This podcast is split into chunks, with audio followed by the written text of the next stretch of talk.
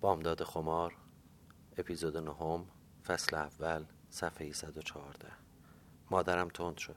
به تو چه دخلی دارد؟ آخر اگر محبوب خانم هم تشریف می آوردن من هم با اجازه شما می رفتم سری به خواهرم می زدم در میان شگفتی من و دد خانم و دای جان مادرم با خون سردی گفت خب برو. به محبوبه چه کار داری؟ من و دد خانم هر دو بی اراده نظری از روی تعجب به مادرم انداختیم. مگر قرار نبود همیشه یک نفر مراقب من باشد؟ چطور مادرم به این سادگی به دد خانم اجازه داد؟ معمولا خدمه برای رفتن به مرخصی و دیدار از اقوامشان به این راحتی اجازه کسب نمی کردن. آن هم زمانی که مادرم قصد تنها گذاشتن مرا در خانه داشت و طبیعتا دد خانم باید مسئول مراقبت از من می شد دد خانم من من کنان نگاهی به من کرد و گفت خب پس پس راستی بروم. مادرم با بیحوصلهای گفت برو دیگر چقدر پرچانگی می‌کنی. ولی تا قبل از غروب آفتاب برگردی ها. هزار کار داریم. از دیشب غذا مانده. محبوب خانم یک, یک قابلمه می‌کشد برای خواهرت ببر. مادرم اسم مرا برده بود. آیا معنی آشتی داشت؟ آتش بس اعلام می‌کرد. نتوانستم بفهمم. چون از در خارج شد رفت. اما دد خانم وای که این زن چقدر فس فس می‌کرد. مثلا می‌خواست بعد از مدت یک روز به خانه خواهرش برود. به آشپزخانه رفتم و نظارت کردم تا عجله یک قابلمه غذا برای خواهر او بکشد. باز آنقدر غذا برای من و خود حاجلی میماند که لازم نباشد او تباخی کند با این همه زورش میآمد قابلمه را پر کند. باید با او کلنجار می‌رفتم. حاجلی این همه غذاست. چرا زورت میآید بکشی؟ آخه هر چیزی حساب و کتاب دارد. این دد خانوم پررو می شود. هر وقت دیگر بود خنده هم می گرفت. ولی آن روز با بیقراری پا بر زمین می کوبیدم. زود باش دیگر قابلمه را پر می کنی یا خودم بگیرم پر کنم؟ حاجلی قرقر کنم قابلمه را پر کرد. بفرمایید مال بابام که نیست. هر قدر که می‌خواهید میریزم. آنقدر بخورند تا بترکن اتاق حاجلی در بیرونی و نزدیک در حیات بود. لنگ لنگان به سوی اتاق خود رفت. چشمانش از شدت فوت کردن زیر دیگ در هر صبح و شام همیشه اشکالود و سرخ بود. هنگام راه رفتن یک دست بر کمر میگذاشت و دلا دلا راه می‌رفت. پایش میلنگید. از درد استخوان بود یا نقص جسمی نمی‌شد حد زد. با اینکه در آشپزخانه امکان هر نوع سورچرانی را داشت و همیشه علاوه بر سهمیه غذای خود ته ظروف را هم با اشتها پاک می‌کرد و می‌خورد باز هم لاغر و استخوانی بود. گرچه پیر و فرتود شده بود. در چشم پدر و مادرم ارج و قربی داشت. نه تنها به خاطر آشپزی بینظیرش بلکه به علت وفاداری کورکورانه ای که داشت. می‌دانستم که از موقعیت استفاده می کند و می پس چطور شده بود که مادرم مرا در خانه تنها می‌گذارد؟ آیا دلش به حال من سوخته؟ آیا دوران اسارت من به پایان رسیده؟ آیا فکر می‌کردن بعد از این بیست و دو سه روز سرم به سنگ خورده و عاقل شدم. یا چون آقا جان در شهر نیست قانون بگیر و ببند هم شل شده. به هر دلیل که می‌خواهد باشد من می‌روم. به سراغ آن زلف های پریشان آن دست های محکم و ازولانی آن شاهرگی که در امتداد آن گردن کشیده از زیر پوست سبز بیرون زده بود. به سراغ بوی چوب و صدای اره و آن بهشت دود زده. چادر به سر کردم و پیچه زدم و به راه افتادم. حاجلی در اتاقش خوابیده بود. کلون در را گشودم و آزاد شدم. در این مدت فقط یک بار از خانه خارج شده بودم. آن هم به قصد منزل خواهرم. در کالسکه پدرم و به همراهی دد خانم تازه از سمت من تازه از سمت چپ منزل حالا انگار یک قرن می‌شد که از آن کوچه و آن گذر و آن دکان کوچک دور بودم می‌دیدم که همه چیز هنوز همانقدر روشن همانقدر شاد و زنده است. مردم مثل سابق می روند و می آید.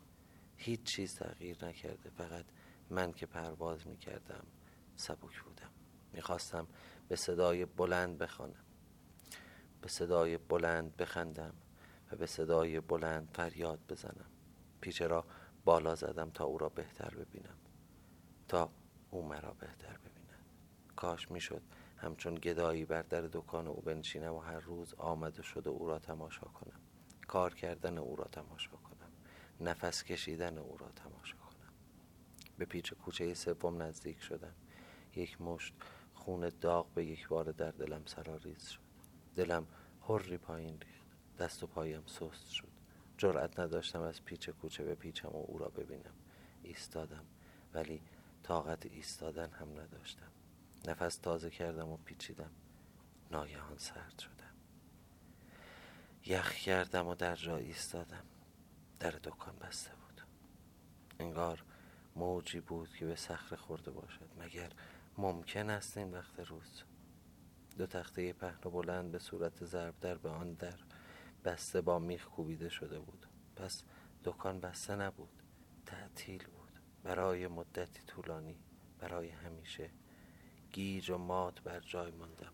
با التماس و الحاح به چپ و, به چپ و راست نگاه می کردم کسی نبود که به من بگوید چه شده. از که بپرسم؟ کجا بروم؟ دوباره به در خیره شدم. مثل اینکه به جسد عزیزی نگاه می کنم بی اراده برگشتم و به خانه راه افتادم. سرم پایین افتاده بود. انگار استخوانی در گردنم نبود. پس بی جهت نبود که مادرم بند از پای من برداشته بود. بی خود نبود که گفت محبوبه. بی خود نبود که میخندید. می‌خواست بیایم و با چشم خود ببینم. هرچه بود زیر سر پدرم بود. او را حبس کردند کشتند. چه شده؟ با او چه کردند؟ که هر چه کرده باشند با دل من کردند. از پدرم و از خنده مادرم بدم می آمد هرچه خشونت می کردند هرچه بیشتر سنگ می انداختند من بی طاقت تر می شدم ولم کنید به حال خودم رهایم کنید. خداوندا دیگر چطور او را ببینم؟ کجا پیدایش کنم؟ پرش دادند و رفت. به خانه برمیگشتم ولی پاهایم پیش نمی رفتن مثل اینکه به ساقهایم سنگ بسته بودن بی جان بودم بی حوصله بودم خسته بودم. و راه خانه چقدر دور بود. پا بر زمین می کشیدم دست به دیوار می گرفتم به سختی نفس می کشیدم پیر شده بودم. چرا؟ هوا اینقدر خشک و سوزان شد. چرا همه چیز تغییر کرد؟ چرا نور خورشید تیره و تار شد؟ مبو مردم عبوس شدند. زندگی جدی شد تلخ شد. چرا آبرین عجول و اندوهگین هستند؟ چرا از سایه های روی دیوار غم میبارد؟ به خانه رسیدم. درختان چنار ردیف ردیف اطراف حیات صف کشیده بودند. آب حوز آرام بود و تموجی نداشت. به حوز خانه رفتم. در آنجا هم هوا گرم بود. خود را بر روی پشتی انداختم. اشکی هم در چشمم نبود. فقط خشم بود و اسیان نسبت به پدرم نسبت به هیلگری مادرم که غیر مستقیم حقیقت را به من نمایاند. نسبت به منصور. حالا بنشینند و منتظر باشند تا من زن منصور شوم. حالا که اینطور است من هم می‌زنم به سیم آخر. حاجلی یا الله گویا نزدیک ساختمان آمد و سینی غذای مرا روی پله ها گذاشت و لنگ لنگان دور شد به آن دست نزدم.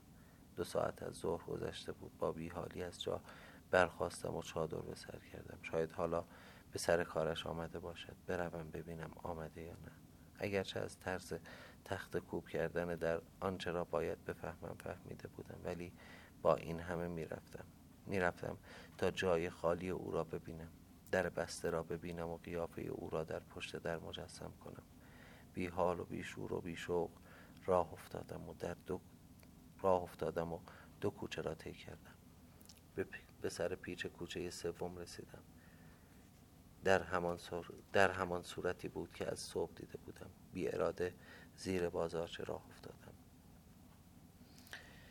حفظ چادر بر سرم مشکل بود. گیج و مبهوت راه می‌رفتم و نمی‌دانستم کجا می‌روم. چه می‌خواهم؟ کنار سقاخانه ایستادم ولی شمعی روشن نکردم. دل و دماغ نداشتم. داشتم خفه می شدم راست می گفت مادرم. راست می گفت پدرم لیلی. راست می گفت مادرم. پدرم لیلی شده بودم و چون مجنون سرگردان بودم. شورید احوال بودم. باید به خانه برمیگشتم.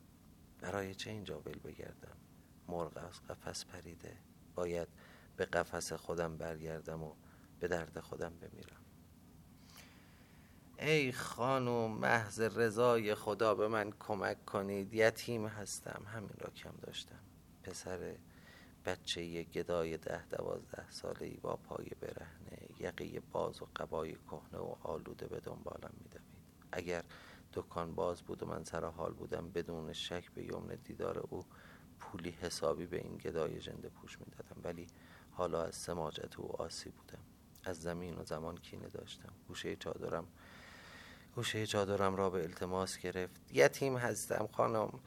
جان بچه هایت به من فقیر کمک کن. چادرم کثیف می شد با خشم را دادم. گم شو. کمی ایستاد و دوباره به دنبالم دوید. همچنان که می‌رفتم بدون آن که به پشت سرم نگاه کنم گفتم گفتم برو گم شو. صدایش را پایین آورد و گفت اون برات کاغذ داده. در جا خوب شدم. پسرک به سرعت جلو آمد و دست خود را دراز کرد. اون کیه؟ گفت بگویم همان نجاره. به بهانه دادن پول به سرعت کاغذ را از کف دست او قاپیدم و راه افتادم. در هشتی خانه را گشودم. همان خط خوش بود که دیدن دوبارهش قلبم را به تپش انداخت. خون در بدنم من... بدن... خون در بدنم منجمد شده بود. دوباره به گردش درآمد باز خورشید روشن شد و زندگی به جریان افتاد. امه جان تکه کاغذ دیگری به دست سودا بداد. گذشته زمان اثر خود را بر آن کاغذ نیز نهاده و آن را زرد کرده بود. در کاغذ با خطی خوش نوشته شده بود پشت باغ خانهتان منتظر هستم. احساس اشتیاق و محبت از لابلای کلمات نامه از میان قبار زمان به قلب سودابه منتقل شد. امه جان همه یادگارها را حفظ کرده بود در حالی که دوباره کاغذ را می گرفت و در جعبه در جای خود قرار می‌داد ادامه داد. دیگر آب از سرم گذشته بود. در بند آبرو نبودم. می‌دانستم که پدر و مادرم دیگر غم مرا ندارند. خیالشان از جانب نجار محل راحت است. پس مادرم حتما دیر باز میگشت و تا غروب چند ساعتی فرصت داشتم. حاج هم که به حساب نمی آمد پیرمرد بیچاره سرش به کار خودش بود. سبکبال بازگشتم و با قدم هایی شمرده به سمت چپ کوچه راه افتادم. تا آخر دیوار باغ منزلمان رفتم. در این قسمت بیشتر, بیشتر دیوار باغ هایی بود که جا به جا به یکدیگر نزدیک می شدند حتی عبور کالسکی که مدتی به دستور پدرم از آن سمت انجام می گرفت به خاطر باریکی کوچه با سختی توام بود. وقتی به ته دیوار باغ رسیدم باز به چپ پیچیدم. اینجا کوچه باغ باریکی بود که از دو طرف آن درختان چنار از پس دیوار باغ ما و باغ همسایه مقابل سر برآورده و سایه بر زمین افکنده بودند. بستر کوچه پر خار و خاشاک و پست و بلند بود. مدفوع سگ و انسان جا به جا در آن دیده می‌شد. آنجا تقریبا متروک بود. کوچه باغ به زمین گسترده متروکی منتهی می‌شد که آنجا نیز خار و خاشاک و چند تکه درخت چند تک درخت نیم خشکیده دیده می‌شد. هرگز به این معبر یا زمین پشت آن نیم نگاهی نیز نیفکنده بودم. آن روز این معبر متروک بهشت من شد. عواست کوچه ایستادم. دو ساعت از ظهر گذشته بود. در آن گرمای تابستان احدی در آن حوالی نبود. و اگر هم بود مرا در چادر کهنه که به سر کرده بودم پیچیده پیچه ای که به رو داشتم به جا نمی آورد پشت به کوچه اصلی ایستاده بودم. صدای پای او را شنیدم که از پشت سرم داخل آن معبر باریک و تنگ شد. صدای خشخش خورد شدن خار و خاشاک را می شنیدم و از حقارت آن محل شرمنده بودم. مثل اینکه من مسئولیت وضعیت کثیف و آشفته و در همه آن کوچه بودم. لحظه بعد از کنارم گذشت و روبرویم ایستاد. لبخند شرماگینی به لب داشت. از زیر کلاه تخم مرغی که کمی به جلو کشیده بود حلقه های زلفش دیده می‌شد. در پشت گردنش نیز موها از زیر کلاه بیرون بود. باز هم یقه پیراهن چلوارش در زیر قبا گشوده بود و گردن و پوست تیره او را به نمایش میگذاشت. شالی به کمر بسته بود و من حیران بودم که عمر این لباس ها تا کی خواهد بود. اگر این لباس را بر حسب جبر زمان به کنار بگذارد و کت و شلوار بپوشد چه شکل خواهد شد؟ کف دو دست را در مقابل خود بر هم نهاد و گفت سلام. سلام. سایه برگ های چنار و نور آفتاب بر صورتش بازی می‌کردند. پرسید این بیست و سه روز کجا بودی؟ زندانی بودم. ابروی چپش به نشانه ی حیرت بالا رفت. به پدرم گفتم او هم قدقن کرد که از خانش خارج شوم. دکان تو چرا بسته؟ همان پوزخند تمسخر آمیز سابق بر گوشه لبش ظاهر شد. چشمانش رنگی از شیطنت به خود گرفتند نمیدانی؟ نه. از پدرت بپرس. پس درست حد زده بودم. کار پدرم بود. ولی چطور؟ پدرت دکان را خریده. ده روزی می شود. یک روز صبح که سر کار آمدم دیدم در دکان را بستند و میخوب کردند. فورا شستم خبردار شد. فهمیدم قضیه از کجا آب می‌خورد رفتم پیش اوستا گفتم چرا دکان را بسته اید گفت بسیر الملک فقط از تو قیمت دکان را پرسید.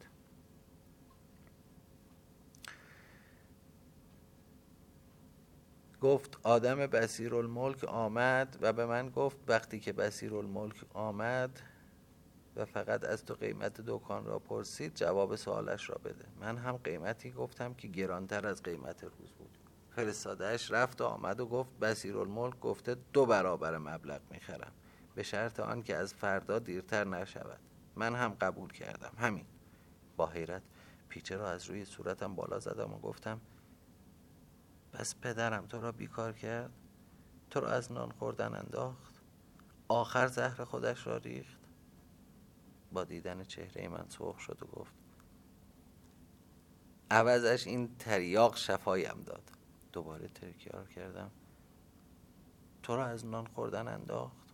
لابد می‌دانست که که دور از تو نان از گلویم پایین نمی رود بخندید. دندانهایش باز نمایان شد. سفید و ردیف. انگار یک تابلوی نقاشی کلاهش را از سر برداشت و آن حلقه های وحشی را آزاد کرد. آن موهای وحشی که آزاد و رها بر پیشانیش افتادند. پر پشت و خوشحالت. انگار درویشی بود که می‌خواست به رقص سماع درآید. کلاه را در دست میفشرد و میپیچید. چیزی می‌خواست بگوید رویش نمی‌شد. سر بلند کرد و به نوک درختان نگریست. صورتش جدی بود و چشمانش درشت و اندوهگین. پوزخند تلخی زد. از اول می‌دانستم تو را به من نمی‌دهم بیا خواستگاری. بیا به پدرم بگو که می‌خواهی وارد نظام بشوی که می‌خواهی صاحب منصب بشوی. مگر نمی‌خواهی ها چرا؟ می‌خواهم ولی فایده ندارد. اصلا نمی‌گذارد حرف بزن. چرا؟ چرا وقتی تو را ببیند حرفم را قطع کرد؟ پدرت مرا دیده. چی؟ کی؟ کجا؟ باز با کلاهش بر می‌رفت و زمین را نگاه وقتی پدرت دکان را خرید و در آن را تخته کرد باز هم یکی دو روز می آمدم دم دکان می ایستادم و کشیک می کشیدم کشیک می کشیدم تا تو بیایی و نیامدی. نمی‌دانستم چه کنم چطور تو را ببینم. می ترسیدم به زور شوهرت داده باشند. به همان پسر عمویت. اسمش چه بود؟ منصور. به صورتم نگاه کرد و لبخندی کنایه دار و تنه آمیز زد. آهان برای همون برای همان منصور خان. خیلی مالدار است نه؟ چشمانش نیز به تنه میخندیدند و سرزنش می‌کردند. او هم دل و روح مرا هدف گرفته بود. چه شده که همه سر جنگ با مرا دارند؟ همه قصد خون کردن دل مرا دارند. من که خود از پا در آمدم که قلبم از قبل هزار پاره شده با لبخند محزونی نگاهش را پاسخ دادم. دوباره سر به زیر انداخت و گفت هرچه منتظر شدم نیامدی. تا اینکه یک روز درشکه پدرت را دیدم که از جلوی دکان رد می شود کروک آن را عقب زده بودند و آقا جانت در آن لم داده بود. وقتی جلوی دکان رسید زیر چشمی مرا دید که دست به سینه ایستادم به روی خودش نیاورد. بی اختیار شدم. به خودم گفتم دخترش را کجا پنهان کرده؟ چه به روز او آورده؟ جلو پریدم و دهانه اسبها را که آهسته کرده بودند تا به پیچند گرفتم و گفتم آقا عرض داشتم. بی اراده به صورتم چنگ زدم. وای خدا مرگم بدهد. باز همان پوزخند تمسخرآمیز بر لبانش ظاهر شد. چرا خدا نکند؟ فرشته به وجاهت شما بمیرد. به دنبالشان فوج فوج جوانها فنا می شوند. ساکت ماند و نگاه خیرش در من نفوذ کرد. برای اینکه خود را از آن نگاه سوزان رها کنم در حالی که صدا به زحمت از گلویم بیرون می آمد پرسیدم. خب بعد؟ آقا با چنان خشمی به من نگاه کرد که زانوهایم سوز شد. اگر تفنگی داشت آتش می کرد رو به جلو خم شد و با صدای آهسته و بم ولی بسیار خشمناک گفت برو. سر جلو بردم. می‌خواستم هیچ کس نفهمد. درش که چی نفهمند. اهل, اهل محل نفهمند. آهسته در گوشش نجوا کردم. چرا اذیتش می‌کنید؟ دست از سرش بردارید. من هستم. من هستم که می‌خواهد زنم بشود. با من طرف هستید. مثل اینکه پدرت را مار گزیده باشد کبود شد. به طوری که به خودم گفتم الان خدایی ناکرده جلوی پایم میافتاد و تمام می‌کند. نگاه پرکینهای به سراپایم انداخت. یکی دوبار خواست نفس بکشد و حرفی بزند. سلاحش بالا نمی آمد بعد یک دفعه مثل فنر از جا پریش تا سورچی بیچاره آمد. به خود بیاید شانه او با دست چپ از پشت گردن گرفت و چنان او را به عقب کشید که یک پایش به هوا بلند شد و چیزی نمانده بود به زمین پرت شود. دست راست مرد بیچاره با شلاق به هوا بلند شد و پدرت مثل شیر قرید. این را بده به من! او شلاق را از دست سورچی قاپید و تا بیایم به خودم به جنبم. چنان شلاق بر بدنم کوبید که از بالای زانو تا سر شانه هم پیچید و همانجا محکم ماند. پدرت می‌خواست شلاق را بکشد و دوباره به بدنم بکوبد. ولی شلاق سرش سر جایش چسبیده بود و من هم با آن به جلو کشیده شده بودم. خون از محل شلاق بیرون زد و پیراهن پاره پاره شد. پدرت که دید شلاق از بدنم جدا نمی شود به صدای بلند از میان دندانهایی به هم فشردهش فریاد زد. حرامزاده مزلف اگر یک بار دیگر حرف او را بزنی می‌دهم گردنت را خورد کنند. اگر باز این طرف ها پیدایت بشود مادرت را به ازایت می نشانم شلاق, شلاق خود به خود شل شد و از دور بدنم افتاد. پدر شلاق را جلوی سورچی پرت کرد و گفت راه بیفت و رفت. ببین چه به روزم آورده. یک تکه پارچه سفید و خونالود به طرفم دراز کرد و گفت بگیر. پیشت باشد یادگاری. خون ما هم به خاطرت ریخت. باکی نیست. از دیدن خون او حالم منقلب شد. گفتم آه انگار شلاق به بدن من خورده بود. امه جان تکه پارچه ای را که بر اثر خون بران همچون خط سیاهی باقی مانده بود بیرون آورد و نگاهی از سر حسرت بر آن افکند و ادامه داد. از من پرسید حالا می‌گویید چه کنم؟ می‌خواهم بیایم خواستگاری سرم هم برود. دست بردار نیستم. صبر کن خبرت می‌کنم. چطوری؟ نشانی خانه را بده. با نگرانی گفت نشانی خانه چه فایده دارد؟ اجاره ای است. اگر پدرت بو, ببرد آنجا را هم می‌خرد. فکری به خاطرم رسید. خب از توی حیات خانهمان میآیم. آخر باغ و برایت کاغذ میاندازم. همینجا کاغذ را میپیچم دور سنگ و از سر دیوار برایت پرت می‌کنم. گاهی بیا اینجا سر و گوش یاب بده. گاهی بیایم. من هر روز این دوربرها پرسه می‌زنم. چه کنم؟ پدرت کارم را گرفته و تو قرارم را می‌دانستم که باید زنش بشوم. هر طور شده زنش می‌شوم. یک تار موی این شاگرد نجار را نمی‌دهم. صد تا خان و شازده و فلان و دوله بگیرم. گفتم دیگر باید بروم. گفت من این همه یادگاری به تو دادم. زلفم را خون تنم را. تو تو به من چه یادگاری می‌دهی؟ گفتم اول من به تو یادگاری دادم. تعجب کرد.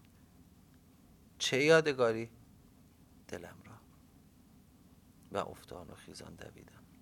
از میان پستی بلندی های پر خار و خاشاک که به چادرم می گرفت که خاک آلوده می کرد دست و پایم را خراش می داد می دویدم و آرزو می کردم ای کاش پاهایم خشک می شدن و تا پایان دنیا همانجا می ایستادم یک شب گذشت و خبری از آمدن پدرم نشد. روز دوم نزدیکی های ظهر کالسکه پدرم به خانه برگشت. ولی پدرم در آن نبود. فیروز خان با عجله به حیات اندرون آمد و مادرم را خواست. مادرم چادر نماز به سر کند و به حیات رفت. فیروز دست به سینه جلویش ایستاد. دای جان بچه به بغل پشت سر مادرم ایستاده بود. فیروز خان گفت آقا امر کردند کالسکه را بیا برم خدمتتان و فرمودند خدمت خانم عرض کنم داداش شما را دعوت کردند. همین فردا صبح با آقازاده و دای خانم و خانم کوچک همگی تشریف بیاورند باغ شمیران هفت هشت روزی استراحت کنند. باهوشتر از آن بودم که نفهمم موضوع به من و منصور مربوط می شود بلا فاصله جنب و جوش شروع شد.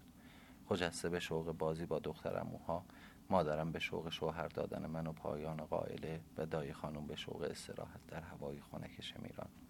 هر کس به فکر خیش بود. صبح زود سوار شدیم و به قصد باغ شمیران راه افتادیم. کالسکه از طرف راست کوچه می‌رفت. قرق شکسته بود. سر کوچه سوم باز نگاه هم به در بسته دکان نجاری افتاد. انگار نه انگار. مادرم که از زیر چشم مرا میپایید وقتی دید همانطور خون سرد و بیخیال نشستم خیالش راحت شد. شاید از صرافت افتاده باشم ولی اینطور نبود. تازه مصممتر شده بودم. دیشب تا صبح فکرهایم را کرده بودم و نقشه کشیده بودم. برود ما به باغ با فریاد و هلهله شادی دخترم اوها و پسرم کوچکترم استقبال شد. هوای خنک شمیران باغ با صفا و پر آب و درخت و بزرگ. همونجان که نه داشت و نه ته مرا هم به وجد می آورد منوچهر هم با وجود آن که با همه غریبی می کرد آن روز خوش اخلاق شده بود. از ذوق بچه ها جیغ می‌زد و به خاطر آنکه به آغوش آنها برود خود را از بغل دایه به جلو پرتاب می کرد و دست و پا می‌زد. نزدیک ظهر بود. پدرم با اموجان و منصور به شکار کبک رفته بودند. زنمو که در نیش زبان زدن و غیبت کردن و لغز خواندن دست کمی از امه نداشت و زبان زد پامیل بود. این بار با آغوش باز جلو آمد. مرا در آغوش گرفت و بوسید و مرتب مرا دخترم و عروس خوشگلم خطاب می‌کرد. مادرم از ته دل میخندید و دو دخترم اویم که بیش از دو سال با من اختلاف سن نداشتند و از بچگی با هم بزرگ شده بودیم. به سر و کوله یکدیگر زده بودیم. در آن روز به محض ورود من ساکت شدند و با حرمت و احترام جایشان را به من دادند. انگار من جسمی شکستنی بودم که تازه آن را برای نخستین بار می‌دیدند. در حضور من صدای خود را پایین می آوردند و با احترام صحبت می کردند و آماده خوشخدمتی بودند. دم ظهر در باغ و ساختمان قدیمی و کهنه آن جنب و جوشی بود جنب و جوش و برو بیایی بود. نهار آماده بود و سفره را پهن کردند. از این سوی اتاق بزرگ تا آن سر سفره گستردند و خدمه اموجان مشغول دوندگی بودند. آخرین مهمانی پیش درآمدی بود برای پسر ازدواج پسر اربابشان. سبزی خوردن آوردن دوغ و شربت خیار تازه انگور و گلابی که محصول مخصوص باغ اموجان بود. سفره با ماست و نان دهاتی آرایش شده بود. یکی پشت ساختمان کباب باد می‌زد و دیگری دیسهای باقلا پلو با گوشت بره را روی سفره میگذاشت. دایه جان که منوچه را به بغل مادرم داده و به کمک رفته بود آتشگردان را میچرخاند تا بسات سماور را برای بعد از نهار آماده کند. تنها تماشای این منظره عزم مرا سست می‌کرد و نقشم را ابلهانه جلوه می‌داد. من به این زندگی تعلق داشتم که وجود رحیم در آن وصله ناجور بود. فکر او رویای خام بود عبس بود. من می‌خواستم از میان این همه تجمل و شکوه و جلال این آداب و رسوم فامیلی قید و بند اجتماعی یک تن علیه همه قیام کنم. فکرش هم بچگانه بود. غیر ممکن بود. از محالات بود. پدرم امو جان و منصور با اسب از راه رسیدند. هر سه شاد و سرحال یکی دو نفر کوله کش هم همراه آنها بودند. از دامنه های البرز بازگشته و چند تایی کپک زده بودم امو جان گفت برای محبوب. من کپک می‌خواستم چه کنم؟ حیوانهای بینوا را آش و لاش کرده بودند. فقط یک, یک کف دست گوش داشتن کپک سرم را بخورد. عجب معرکه گیر کرده بودم. رفتار منصور از همه بدتر بود. دست پاچه بود خجالت می‌کشید. گاهی مرا شما صدا می‌زد و گاهی مثل ایام طفولیت تو خطابم می‌کرد. به من دوغ تعارف می‌کرد. برایم برنج می‌کشید. به خواهرهایش تشر می‌زد که برای من جا باز کنند. آن بیچاره ها هم که هر کدام یک طرف من نشسته بودند از هر طرف نیم متر برایم حریم گذاشته بودند. هر وقت نگاهش نمی کردم می‌دانستم به من خیره شده و وقتی رو به سویش می‌کردم سرخ می‌شد و به سرعت به سوی دیگر نگاه می‌کرد. در دل می‌گفتم آنقدر به او بی می کنم تا خودش از رو برود. ولی نمی‌رفت. نمی‌فهمید بیچاره به ذهنش هم نمی رسید که در دل من چه خبر است. با این همه از حق نگذریم جوان رشید و برازنده و خوش بود. در ادب و در ادب و متانتش هم جای ایرادی وجود نداشت و وقتی به همه اینها ثروت سرشار اموجان و القاب او هم افزوده می‌شد روشن می‌شد که چرا همه دخترهای دم وقت آرزوی ازدواج با او را دارند. همه الا من. به چشم من او مثل مار بود. از دیدنش حالم منقلب می‌شد. از تماشای دست پاچگی و شرمندگی معصومانش که موجب پچ و خنده های مخفیانه و خجسته و دخترم موهایم می‌شد چندشم می‌شد. این هم از بخت سیاه من بود که او این همه خوب بود که من این همه بد بودم که هر کار می‌کردم در دلم جا بگیرد.